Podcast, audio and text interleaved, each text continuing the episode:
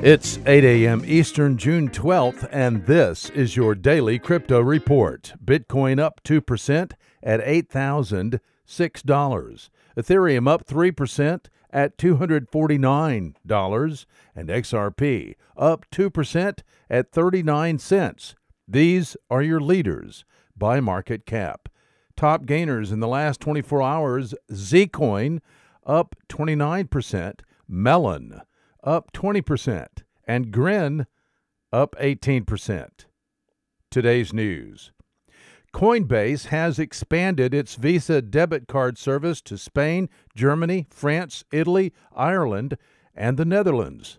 Coinbase customers can now spend Bitcoin, Ether, and Litecoin, both online and in physical stores that accept Visa.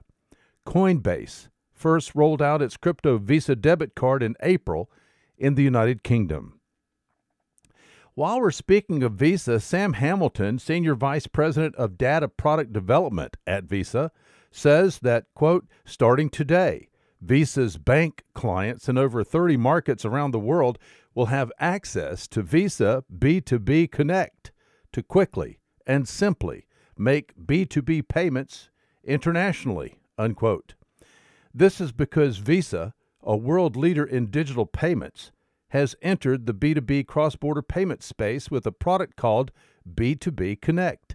According to Kevin Phelan, global head of Visa Business Solutions, Visa is, quote, entering into a new payment flow that Visa has never touched in the past.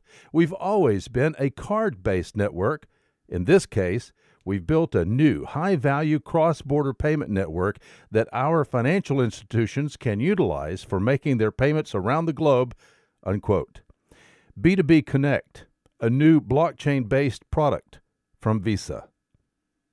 Well, yesterday, Ripple reported a record breaking rise in the use of RippleNet, the network of banks and financial institutions that use the company's suite of cross border payments solutions.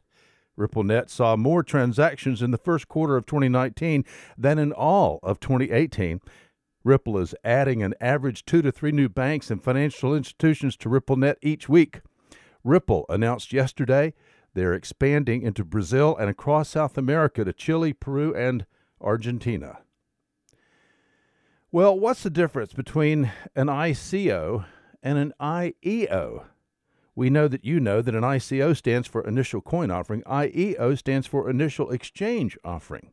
In an ICO, a startup develops a new virtual currency and decides to sell it. The startup brings the product to market. In an IEO, the startup merely goes through an exchange and lets the exchange bring the new virtual currency to market. According to ZeroHedge.com, more than $518 million has been raised in 63 IEOs in the first five months of this year. And finally, cryptocurrency data and indices provider Crypto Compare is working to make it easier to spot good and bad crypto exchanges. Yesterday, Crypto Compare announced they're getting into the exchange ranking business. The new product is called Crypto Compare's Exchange Benchmark.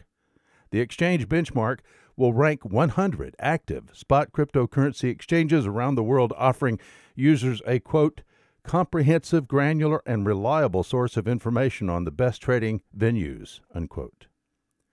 Well, those are your leading headlines today. Visit us at dailycryptoreport.io for sources and for links.